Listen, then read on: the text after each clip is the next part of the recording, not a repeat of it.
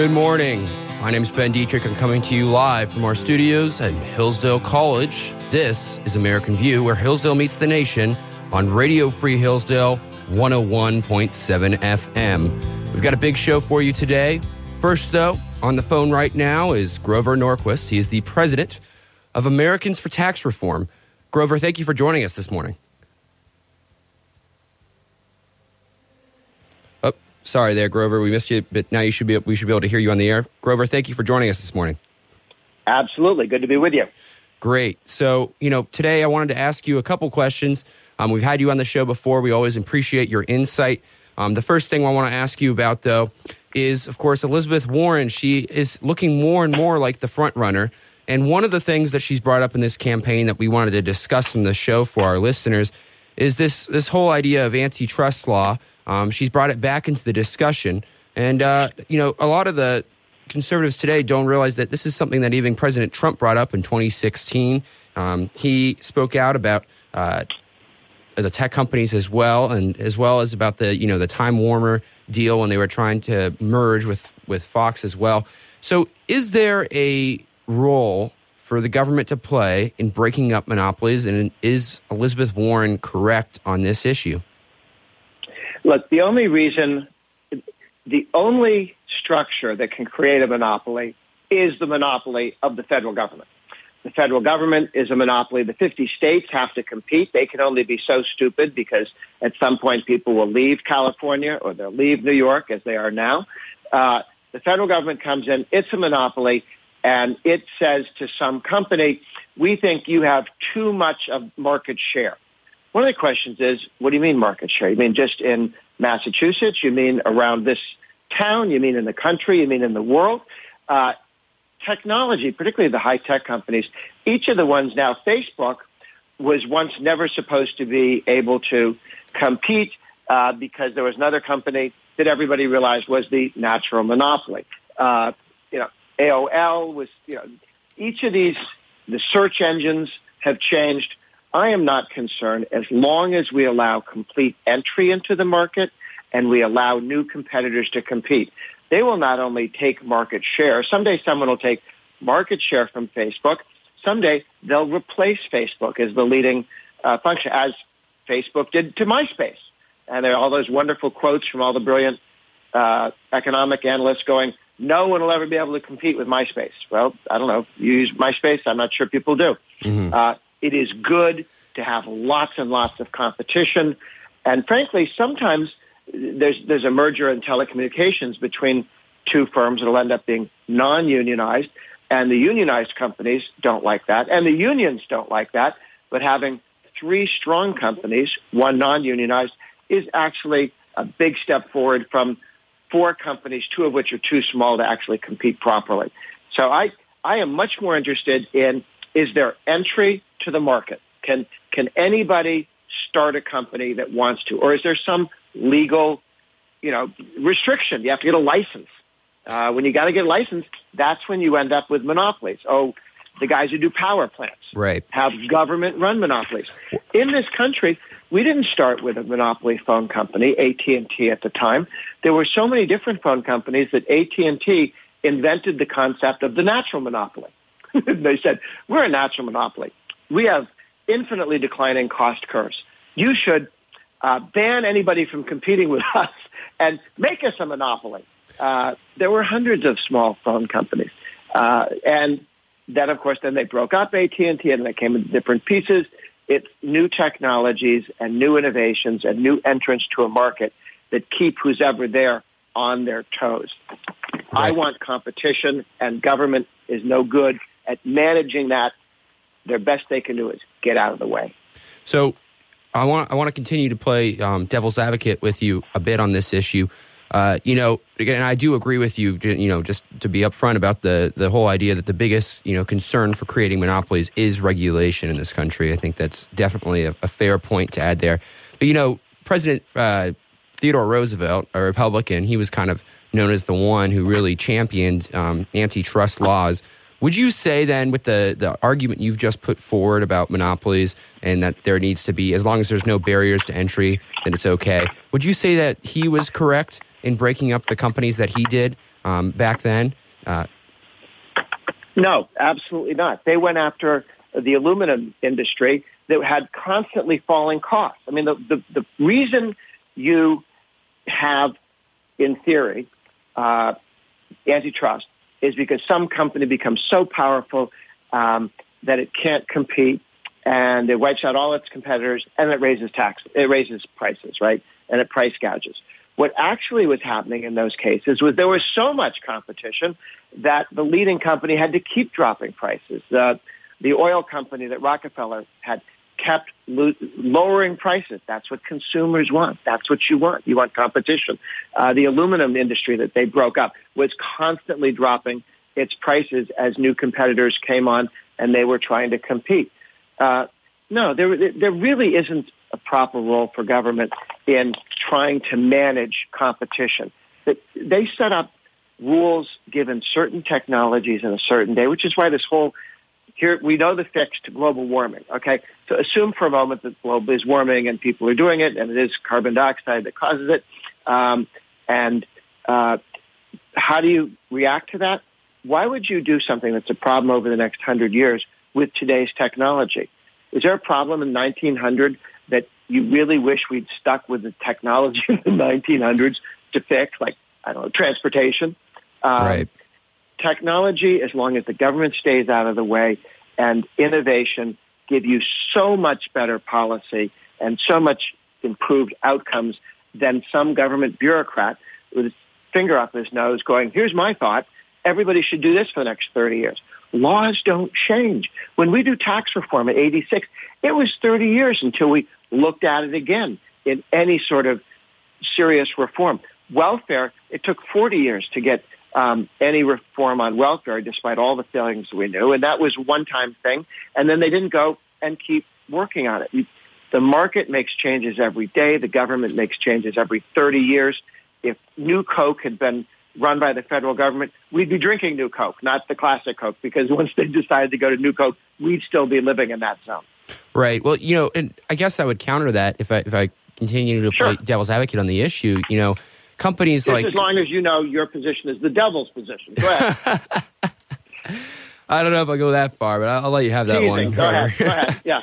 So this Grover Norquist on the phone, by the way, for our listeners joining us, listening to American View, representing and, the good guys, representing the good guys. All right, opposed to the devil. Yeah. but uh, you know, Google though, right now, for instance, they control according to this article I got in front of me, um, 86% of web searches in America uh, j- just go through Google. 75% of Americans who are on the internet are also on Facebook. I mean, they're not just companies that are providing a, a tech, technical service, either, uh, you know, a single one. Um, they, you know, focus on all sorts of different things. Google kind of ha- is really the, the occupies is the biggest competitor when it comes to ads online, and they're gathering information on Americans um, through all their applications that I think has a lot of people concerned. I mean, if we're not just talking about you know a, a you know a kind of a clear cut defined set of goods and services, is it concerning when you know we start to see these companies that aren't just controlling a technology but really have the power to control a conversation? I mean, some have even looked out there. There have been studies done um, that have shown you know I think it was even referenced in a National Review article that that Google has the potential to really influence elections around the world just because they get to rank what comes up in a search.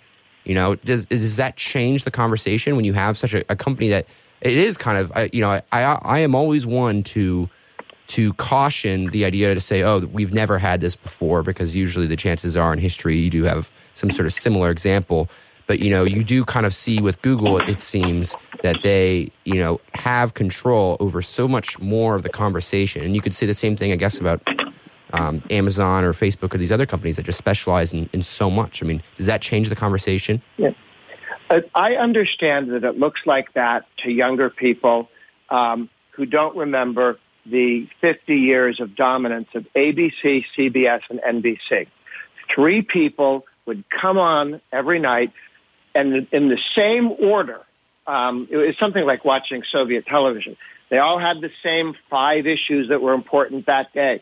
They all had the same take on them, all three. I mean, theoretically, one of them could have been more conservative or free market, but they weren't. They were just in lockstep, three things. It was never one said today the most interesting thing was in Alabama and the other guys, no, it was in China. They had the same, and they got their information from the New York Times, and that's how they decided what was important. It was stifling.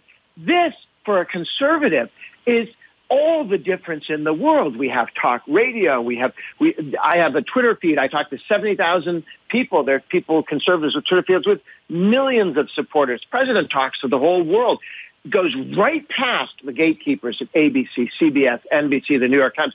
What you're seeing is some people, oh, these other guys could be gatekeepers. Well, they have to compete with the three networks. They have to compete with Fox.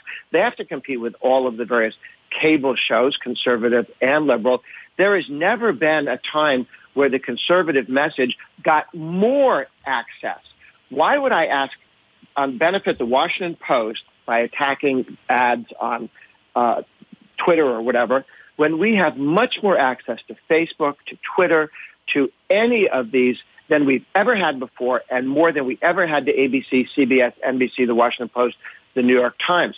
Um, we should be embracing that diversity and, and that opportunity and running with it. This, how did Trump win?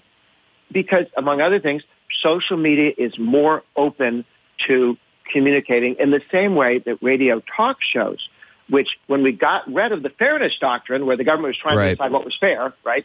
And uh, if somebody said one thing that was controversial, which means conservative, that you'd have to have somebody say the left thing, and they uh, they took the position that all of their positions were not controversial. Therefore, they didn't need to be rebutted. You know, let's have more money to spend on X, Y, and Z. Well, that doesn't need to be rebutted. But if I wanted to talk about cutting taxes, oh, we better have somebody in on the other side. That was a government regulation that was put in. Reagan got rid of it. Um, and that's when talk radio became not, you know, some guy reading the New York Times and telling you what to think, right. but somebody opening up the lines and having conversation and conservative voices flourished and the left wanted the license radio talk show host. Yeah, well, and, and, and, and, the removal of that regulation certainly um, did a lot of great things here in the country. I agree, agree with you on that. One last question on but this lead, issue. But leading conservatives opposed that because they didn't see the opportunity. Yeah. I, fair point. Um, so going back to the barriers of entry idea, what would you say would be a clear barrier of entry? I mean, I guess is it just regulation? Is that what you do say would be preventing companies from, let's say, entering the market? I mean, it, would it count that you know, for instance, Amazon? It seems um, paid. I think it was close to zero corporate taxes in uh, in previous years, just because of the fact of the, the, ways that they've used loopholes, basically, in the way that they have their factories positioned around the, the country. I mean, does that concern you at all, or is that considered a barrier of entry? Uh, step one: there should be no corporate income tax because it just screws everything up. And but so if they're just not paying it, money small companies are. Yeah. I mean, but the reason they um, had zero or close to zero federal income tax liability. Many local governments, many state taxes, those sorts of things. They, they collect Social Security taxes, um, so they pay a lot in taxes, but the, the corporate income tax, uh, they could have gotten close to zero. And the reason is if you're expanding so rapidly and you're investing, you're not making any money. You're spending it all. you know, when, you, we want people to expense new buildings. This is part of the Trump uh, tax plan as well if you spend a million dollars on a new factory, we don't tax you on that million the way as if you earned it and put it in a bank. We say, okay, that you expense that. You don't pay taxes on that because it's investing. Now, mm-hmm. when that creates wealth and income, then um, you pay taxes on it. When you sell the stock, you pay a capital gains tax. When you get an, uh, a dividend, you pay a capital gains. They pay many taxes. Uh, the people who actually own um, uh, major companies, but you you don't want them double paying taxes on their investments. You want to encourage investing in new factories and new and new plants and so on. So the fact that a company isn't paying taxes could either be it's not making any money or it's investing so much it's taking all its profits, pouring it back into the company, and not taking anything out. Right. That's a good sign, uh, not a bad sign. Well, and you know, one last question on, on a more yeah. general thing. So of course, you're the president of Americans for Tax Reform. And before we go here with you, I just wanted to ask you, you know, what is it that you're focusing on right now that concerns you the most about what we see from the 2020 Democratic or yeah, 2020 Democratic presidential contenders? Well, if they get the House, Senate, and the presidency, they have said they will uh, repeal the Republican Trump tax cuts.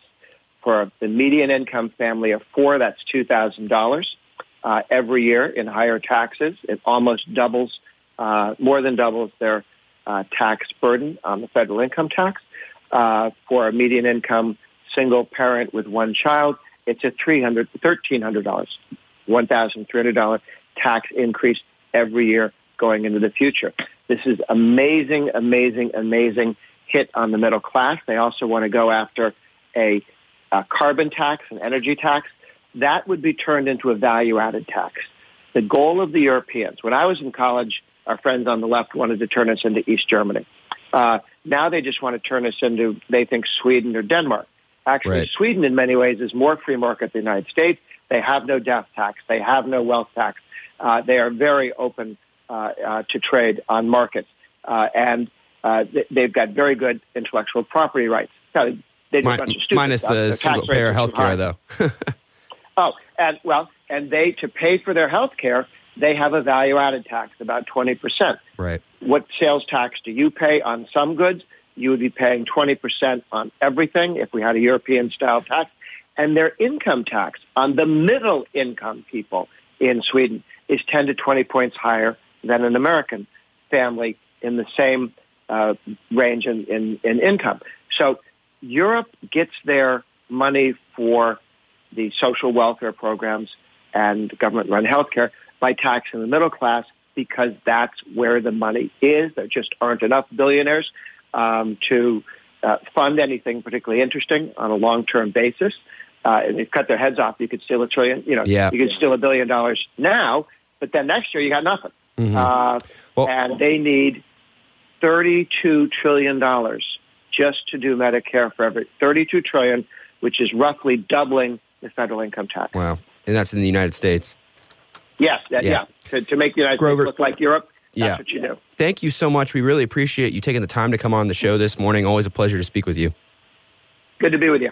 Hey, and we understand also that you have a, a, a Hillsdale intern right now, I believe. Um, Ryan Goff. So we, we hope that's all going well as well. We always like to support Absolutely. our own. We so. love our Hillsdale interns. Great. Well, you have a great day. You too. All right. So that was Grover Norquist from Americans for Tax Reform. Um, we love to talk to him when we can, ask him questions, play devil's advocate is one of the things we do on this show. I know it seems like a kind of an interesting way to start out, start off a show given all the news that's been happening. But, you know, as we move through this presidential cycle, this campaign cycle, we want to keep you informed, our listeners. And we're going to do our best to do that by approaching a lot of these issues through our episodes. Um, now, though, I want to move to probably the biggest story, one of the biggest stories of the weekend. I'm going to tell you why it's not the biggest story later on in the show, and that is the killing of Abu Bakr al Baghdadi, the founder of ISIS. President Trump announced this on um, Sunday morning, of course. And, you know, it was really fascinating to see the way in which the left reacted to this. Now, there are two parts to this story that I want to get across to you that I don't think you're going to get from a lot of the other main media outlets out there. So that's why you listen to American View and Radio Free Hillsdale. Okay. So the first part of this story is look, the media has been portraying a narrative about President Trump's foreign policy and the most fascinating thing about this is that I, I honestly think that um, President Trump had the last laugh. And, and, you'll know what I'm talking about when I play this clip for you from Saturday Night Live, where they mock the president um, for leaving Syria. This is before the media knew that, that Abu Bakr al Baghdadi would be killed by American forces later, just a couple hours later in the evening. Okay. Who's next? You, sir, please. Oh, so great you. to see a young Trump supporter. Oh, thank you. Thank you, Mr. President. Thank you. And uh, where are you from, son? New Mexico? ISIS. Yeah, I was a prisoner in Syria until last week when you freed me. So uh, I just wanted to say thank you for bringing jobs back oh. to ISIS. And I promise that I will make ISIS great again. Woo! Terrific. What a great guy. ISIS is back in a big, big way, folks. And we love that, don't we? Okay. But wait, who's coming up now? Just. All right. So that was, uh, you know, Saturday Night Live, Alec Baldwin playing President Trump. And you know, this is the way they want to portray the president. Uh, is basically as kind of a buffoon. So that was a fake rally that they were showing, and they had a bunch of people come up. They had the deplorables, of course. They have to make fun of all those fans out there that show up to, you know, because they can't figure out why 40,000, 50,000 people show up to his rallies. And they, the media has been portraying the image that, you know, as president, he does not know what he's doing when it comes to foreign policy. But, you know, for a guy that does not seem to know what he's doing, uh, for a White House that seems to be chaotic, you know, he seems to come out on top a lot when it comes to both foreign policy successes and others um, when the cards finally fall. It seems that always there's this kind of like chaos, screaming, yelling, panic. Uh, you know, this is terrible. And then something happens that you completely don't expect. Then the media has to rush and change their story. So we, we saw that happen, of course, with the Washington Post. Um, you know, they ran some crazy headlines where they called Abu al Baghdadi a, you know, astute uh, religious scholar. I mean, really weird. They have since, you know, taken that headline away. When we get back, though, we're going to talk about what that means and how the president has used his own words, which some have called uh, harsh, to say the least. How he's used those words um, essentially to make the Democrats themselves and all the people in the media on the left look kind of foolish. So that's what we're going to talk about when we get back on American View. I'm Ben Dietrich. I'm your host here. You're listening to American View, where Hillsdale meets the nation on Radio Free Hillsdale 101.7 FM. Stay with us.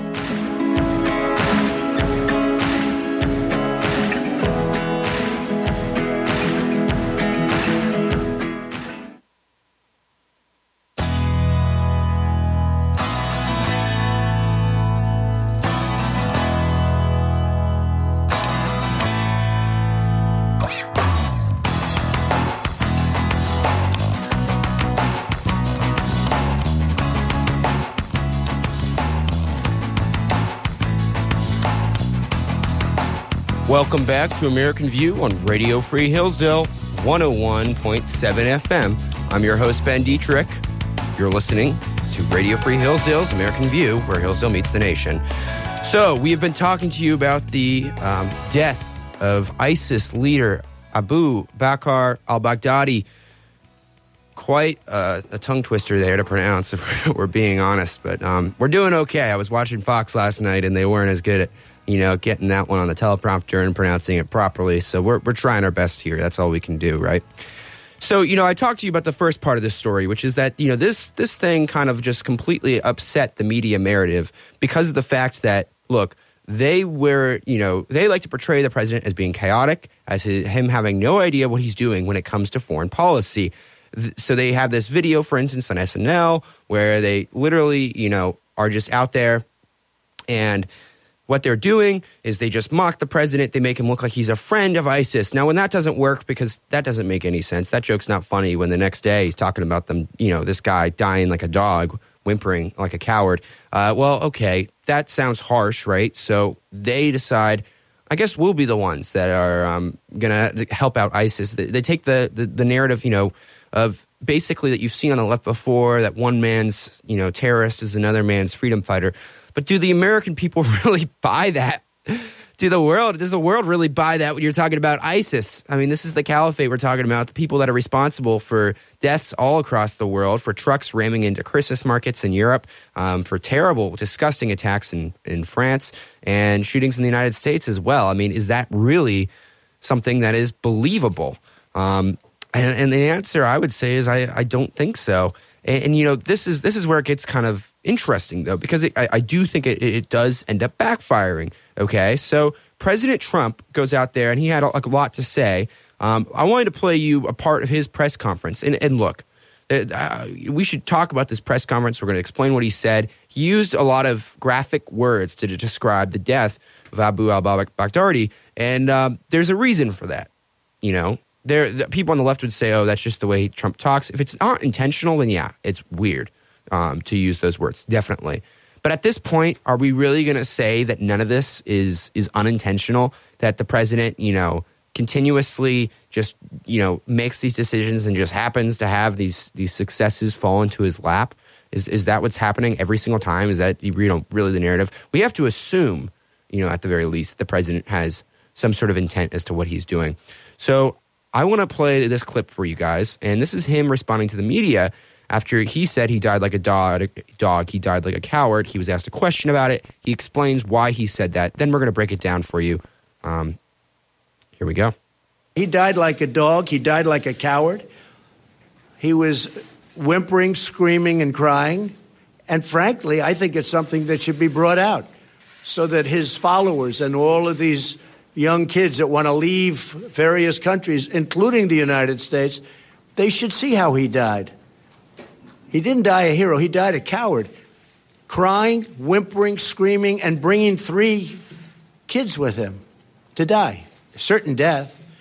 And he knew the tunnel had no end. I mean, it was a uh, it was a closed closed end. They call it a closed end tunnel. Not a good place to be. So of course the the media there attacks him, and like we said in the beginning of the first half, you know, the Washington Post first ran a headline that said in his obituary, Abu Bakr al-Baghdadi, austere religious scholar at the helm of the Islamic State. Just first of all, this completely you know contradicts the narrative the left has, um, you know, about the whole idea that uh, these ISIS people aren't actually people from that represent the Muslim faith. So I don't know how that works. And maybe this headline was just a joke, but it really it wasn't just that story, okay? It was not just that one headline.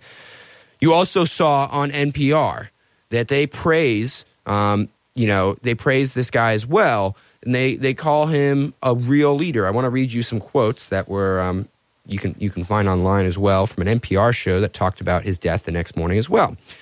You know, they were saying things like, quote, he led a movement that we've never seen before you know, ISIS had tens of thousands of members, fighters coming in from all over the world. You might say, okay, yeah, you know, they were influential. And they consider, you know, they continue to talk about the accomplishments they had uh, that as they perceived it. You know, they controlled massive amounts of territory, uh, millions of people under their control. They administered cities, they collected taxes, and they had this incredible online recruitment presence in terms of spreading propaganda. Uh, and led this group that had done something we'd never seen before. This isn't the end of ISIS, but he was a real leader. It's not somebody that they can just appoint over somebody else. His leadership was critical. So, look, it's one thing to say that this person, you know, that, that ISIS has wreaked a lot of havoc on this world, that they have, you know, in all honesty, you know, brought sheer evil into the world, and to call out what they actually did, and you know the, you know, but but who here is helping the terrorist case? Okay. The left can, says Donald Trump is because he took troops out of Syria. But then you got people like that on the American media channels calling these people, this guy a great leader. What is leadership? The, the, the definition that they're looking at. And this is something that's very different from the way I think Hillsdale perceives things and the way that the rest of the world does. It's like when we talk about politics, you, we, we don't say here we're studying political science. We say we're studying politics. And that means that you can't just, it's not just a means towards an end. Are you know, is it really healthy for our society to say that being a good leader means simply exercising power over others? You know, I, I like to think that there can be a, a nobler definition of leadership that's tied towards the good, that's tied toward what a good leader is. So to be a, a leader, as as should be discussed when we talk about terrible, disgusting individuals like this guy, this ISIS terrorist here, we should not call him a leader. You know, um, and unfortunately, that's just not what the left wanted to do. The Washington Post, after they ran that headline, which they did then redact, they went on to other headlines. They, you know, ran things like three ways the Baghdadi raid undermines Trump's chaotic policy. They got to prove, you know, they got to fight back. This is bad, you know. Can't get a positive news story out for President Trump. That could be terrible. The U.S. kills an ISIS leader, but Trump is giving the group a new lease on life. Now, why does the president, you know, put that all aside? Why does the president choose these words? And and the, the key here is that, you know, he like he said in the clip that you heard earlier, uh, we need to make clear to everybody around the world that is going to consider taking the going down this path these people are nothing but cowards. Okay? You know, a lot of people don't know. I was, I was listening to a professor the other day in class. I'll leave him unnamed. But uh, he was saying that, you know, the easiest way, the way that they get these terrorists to crack when they bring them in for interrogation is they show videos of their so called brothers crying, whimpering, confessing. Because it breaks down this, this narrative they have in their heads, the brainwashing they've been told that these guys are heroes, that they are the bravest people on earth. And this goes back to the definition of words that matters. What do we consider bravery to be? Is it simply standing up for a cause? Is loyalty simply standing up for being loyal to, to whatever your friend is, regardless of what he's doing? Or is loyalty, is courage, those virtues, are they tied inherently to something good? And of course, we know where, uh, you know, Aristotle stands on that. We know where the American tradition traditionally stands on that.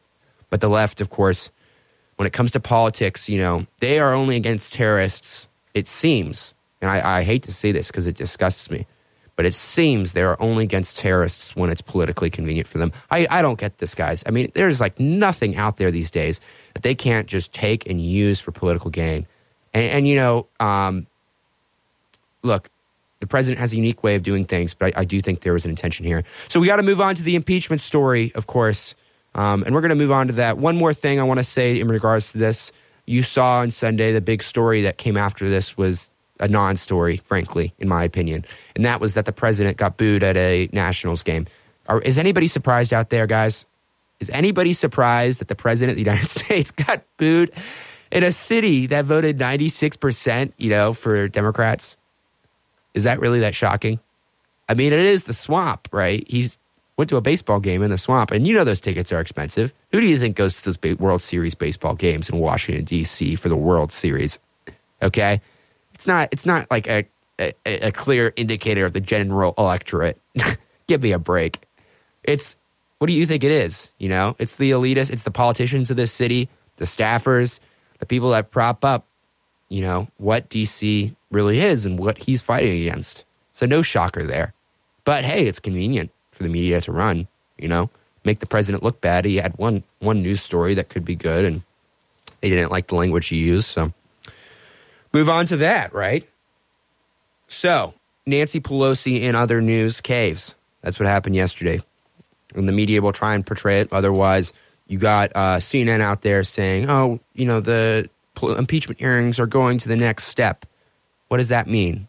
This is what it actually means. I got the letter here right in front of you. I'm happy to read parts of it here. I got it from her website. Um, they are opening this impeachment hearing. Finally, they're going to have a vote. It's going to be in the public now and they are following past protocols that all impeachment hearings have followed. Now, it's not in the Constitution to do this, but they got a lot of pressure in the last week. Finally, when President Trump, I think it was at the beginning of last week on our Tuesday show, he made a point of going on the news and saying, you know, you guys should really be defending me more, the Republicans in the Senate and the House. And that's exactly what they did. And they talked about the unfairness, the way in which literally Adam Schiff is basically running closed door hearings in which he has these guys come in if he doesn't like what they say, never gets out to the public. If he likes what they say, then he leaks it. I mean, you know, talking about controlling the narrative, the the, the power hungriness of these people to, you know, it, it was just too obvious. It was just, it, you know, I think it was losing traction in, in, with the American people. So they're going to try something new. Um, they're going to open it to the public, and, and she's hoping that she has the votes on Thursday. And I wouldn't be surprised if she does. You know, they have a majority, uh, it, you know, by 40 or so something seats in the House, they should be able to to vote on it if they're you know whole party is really behind this. We'll see what happens there, but it's pretty funny because this letter she sends out to her colleagues is like, you know, dear Democratic colleagues. For weeks, the president, his counsel in the White House, and his allies in Congress have made the baseless claim that the House of Representatives impeachment inquiry lacks the necessary authorization for a valid impeachment hearing. They argue that not because the House has not taken any vote, or excuse me, because the House has not taken any vote, and they may simply pretend the impeachment inquiry does not exist. Of course, this argument has no merit. Uh, the Trump administration has made up this argument, apparently out of whole cloth. So she says this argument is fake. But then she concludes by saying, yeah, but we're going to open up the impeachment hearing anyway.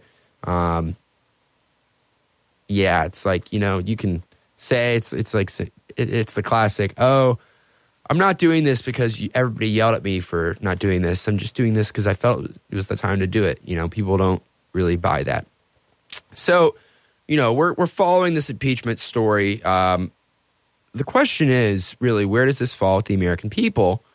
Um, and I think what we've seen, I, I, I, frankly, I don't really know anything that's new. I think we, yeah, we we now know basically that there were people in the Trump White House that did express concern with the phone call between President Trump and the Ukrainian president. We have the phone call.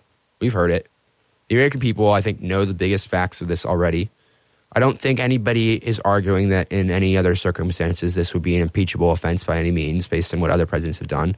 I mean, the the aid that the so-called you know um, pro quo in this situation was given to the Ukrainians eventually. It was not, you know, held and it was not deliberately said in the phone call, hey, it was not made clear to them that it was directly tied to Biden. We read the phone call on the show earlier. You can check it out on our Facebook page.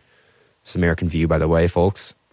Um, check us out, American View WRFH, or on Spotify, American View Radio Free Hillsdale. You know, so we, we have all that. And what this really means right now um, is basically look, people were concerned but what I think threatens this among amongst everything else is when you show in comparison the things that the Democrats had did when they were in power, when President Obama was in power, um, that were just so much more worse. I mean, you want to talk about abusing. The whole argument here is that President Trump used his office for political gain. Okay, now we remember all the stories and scandals that came out, and the president, you know, the, the Republicans didn't impeach Obama when um, we saw the IRS you know, target conservatives. And and now what's happening with this uh, Attorney General Barr thing? Last week at the end of the week, we hear that Durham, the prosecutor for the Attorney General's office, that's investigating how this Russia collusion story started in the first place. Yeah, because President Trump has been put up to a lot of scrutiny. Two years of that, which came to nothing, no fruition there. He has turned his investigation into a criminal one. The media doesn't know what to say about this. It's it's pretty funny. They're just like, you know, this is bad. Uh, Obama, or excuse me, Trump is using the attorney general's office for political reasons. They have no idea what they could be investigating if it matters. They don't care. You know, anybody that is going to attack Barack Obama, ooh, they're a bad guy. but more and more facts are coming out about the way in which the Hillary Clinton campaign not conspired with the Ukrainian government. Um, there's that story. You know, how did they? How did we get this dossier, the Steele dossier, that started this all. And it seems that the Clinton campaign may very well have been working with the Ukrainians. And the Wall Street Journal, rightly in their opinion page last week, pointed out the double standard there. You know, you talk about President Trump doing this, and not only do we have the Joe Biden side of things, where we don't really know what happened there, we also don't really know what happened with the Clinton side of things. And and you know, thank goodness the Attorney General's office is investigating the origins of this collusion story. Over the, even though Democrats don't think it's necessary. And what I, I just don't get is, you know, if the Democrats wanted their impeachment hearings to look authentic, you know, just say, okay, we'll wait and see what they have to say. We, you know, we want we want clarity for the American people. We we want to hold President Trump to a high bar, but we're going to hold ourselves to one too. Nancy Pelosi can't end her letter that I just read by saying nobody is above the law but then only care about President Trump being above the law. That's not going to work. Okay, rule of law in this country is not mean that 50% of people are exempt from it. You know, especially not when that's the ruling class, the people that have been in power. So there's an article in the Federalist. You got to hear this, guys. This is this is stuff that I I read this yesterday and I was shocked. This is from a new book coming out by Lee Smith the article in the Federalist, go check it out afterwards. How the Obama administration set in motion the Democrats' coup against Trump. And what this is about is is essentially what the Obama administration did um, until the hour that President Obama left office, up until the inauguration of the new president. And it's it's crazy stuff here. Okay, um, basically what they claim in this article is that Obama put together with um, with Susan Rice and with his CIA team a file that was specifically intended to um, show how the Russians had influenced the election to help President Trump, but uh, it was done in a way that didn't really follow any other protocols. It was led by people like the head of the CIA, which was none other than John Brennan, the guy that we know has a clear vendetta against Trump. This is the same guy that for the last two years up until the end of the Mueller report, claimed that there was absolute evidence that he had seen in the CIA that suggested that Trump had colluded with the Russians. And then Mueller said, actually, yeah, no, that doesn't really, I couldn't find it. You know, he probably would have loved it if Brennan could have given it to him. So they work all together and um, they exclude the transition team from knowing about this information. And the bombshell, I think, is really the meetings that, that you know, Trump had with the CIA or excuse me, Obama had with the CIA towards the end of this, um, where he met with people like Angela Merkel, and he also met with his own staff in the in the White House, and um, the things that he had to say were very interesting. Um, let me read you an excerpt of this article. Obama was working against Trump until the hour he left office. His national security advisor, Susan Rice, commemorated it with an email to herself on January 20, moments before the Trump inauguration. She wrote to memorialize a meeting in the White House two weeks before. On January 5th, a briefing by IC leadership, that's the intelligence groups, on Russian hacking during the 2016 election, President Obama had a brief follow on conversation with FBI Director Jim Comey and Deputy Attorney General Sally Yates in the Oval Office. Vice President Biden and I were also present. President Obama began the conversation by stressing his continued commitment to ensuring that every aspect of this issue is handled by the intelligence and law enforcement communities by the book. The president stressed that he is not asking about, initiating, or instructing anything from a law enforcement perspective. He reiterated that our law enforcement team needs to proceed as normally as it would by the book. From a national security perspective, however, President Obama said he wants to be sure that as we engage with the incoming team, that means Trump, we are mindful to ascertain if there's any reason that we cannot share information fully as it relates to Russia. The president asked Comey to inform him if anything changes the next few weeks, and that should affect how we share classified information with the incoming team. Comey said he would. So he calls this by the book, guys, but I got to be honest with you. The way in which they did this was not by the book. They wrote a report, they didn't tell the Republicans about it, um, and then they basically classified a bunch of information uh, declassified a bunch of information regarding Russia um, that was not even necessarily verified, but you know, a lot of information out there declassified to the lowest levels. That meant that the widest amount of people in the White House possible could have access to that information, and then they sold it to news stories that were run in places like the New York Times, the Washington Post, and all of those. Um, and it should come of no surprise considering what we've learned. You know, Victor Davis Hanson is the one that cited in his book how since then, Obama press officials have boasted about how they could sell any story to the media, and they were just so loved. And they boast about this now, that they could sell anything. So keep on following this story. Check out that article. Um, I think there could be more to that there than we knew. And it sounds like even President Obama was involved. We'll find out what happens there. I'm not saying we should do anything until we hear the full story. So we have a couple minutes left here, guys. Before we go, um, you know, I just want to share uh, one more thing with you. And uh, and that, of course, is right before that. Kanye West has come out with his new, you know, his new album, Jesus is is life, Jesus is king. Excuse me, and um, it's interesting to see where that goes. That's a big cultural issue. Uh, if we hear some parts of it, we're going to play you just a little bit here uh, as we go out. Um, and uh, this guy's a pop artist the media wants to call him crazy because he's a fan of the president, but he's still incredibly pop, pop, popular. And, you know, he's been having these church services. We had a Hillsdale student go to it. And uh, it just goes to show you what can happen. I mean, his songs are about like Chick fil A, they're about um, Christianity, they're about, you know, fatherless, fatherless children and the downfall of that, the value of having, you know, fatherhood in life, um, how he sympathizes with single mothers completely changes what, what rap is normally about. So as we go out today, we'll, we'll play a little bit about, of that. And um, we hope you'll listen to us again. This has been American View on Radio Free Hillsdale 101.7 FM. Check us out on Facebook, American View WRFH. Check us out on SoundCloud as well. Thank you so much.